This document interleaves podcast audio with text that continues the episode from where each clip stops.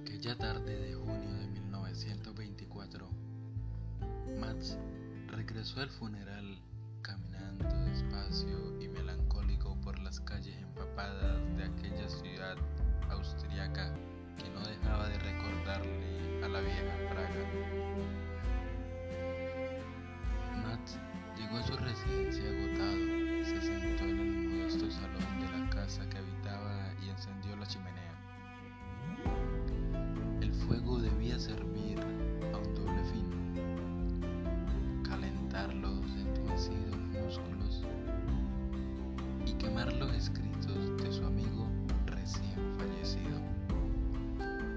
Este segundo objetivo, el de quemar los relatos y las novelas de su amigo, no ilusionaba más.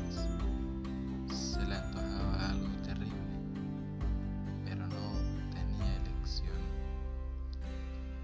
quemarlo todo, le había dicho su amigo mientras le hacía con fuerza de un brazo insistiéndole varias veces. Todo, quémalo todo. Quiero que quede nada. ¿Me entiendes? De acuerdo, dijo al fin Max. Es prácticamente imposible discutir con un moribundo. Max Dispuso los escritos en varios montones junto a su butaca frente a la chimenea. Unos los tenía hacía tiempo, otros los había recogido en la habitación de su amigo sanatorio de Kierling. Había mucho material para quemar. Aquello solo hacía que aumentaran sus dudas. No seré capaz de hacerlo, le había dicho Max después a su amigo pese a haber aceptado el terrible encargo. Pero el moribundo, como si no le hubiera escuchado como si no quisiera escucharle, le nombró el albacete de todos sus escritos.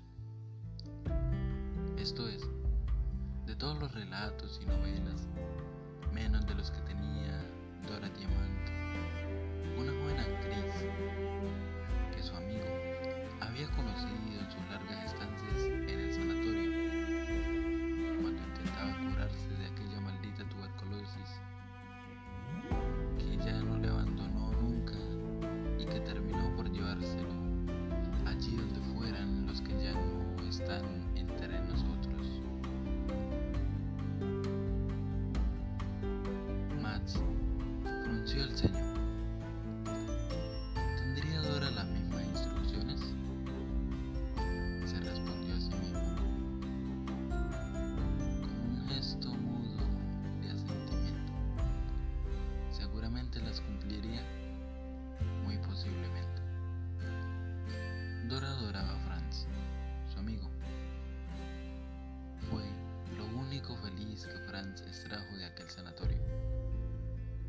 Amistad con Dora Diamante. Max cogió el primer legajo de folios y lo miró con atención.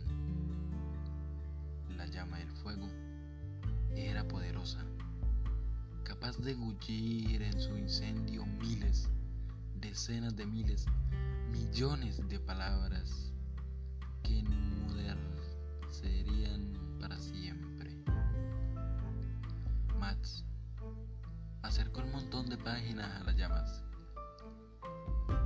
Su amigo, a fin de cuentas, apenas había conseguido publicar unos pocos relatos cortos en su vida. Relatos extraños que nadie supo entender, de forma que estos habían pasado bastante desapercibidos, tanto para los críticos como para los lectores. Le confesó un día. Lo que he escrito fue hecho en un baño tibio. Lo ha vivido en el infierno eterno de los verdaderos escritores, a excepción de unos pocos arrebatos que puedo ignorar. Debido a su escasa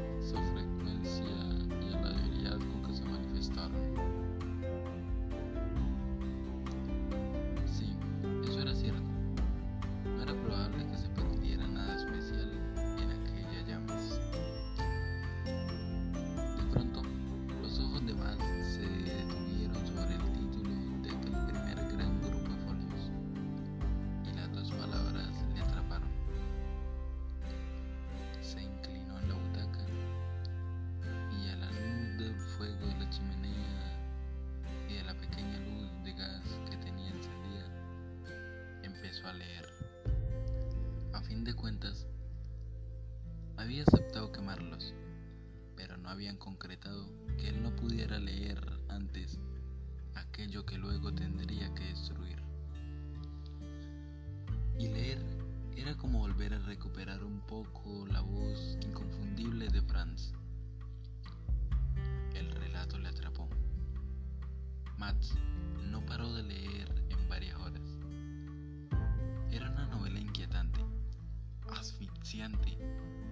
sin embargo no podía dejar de leerla.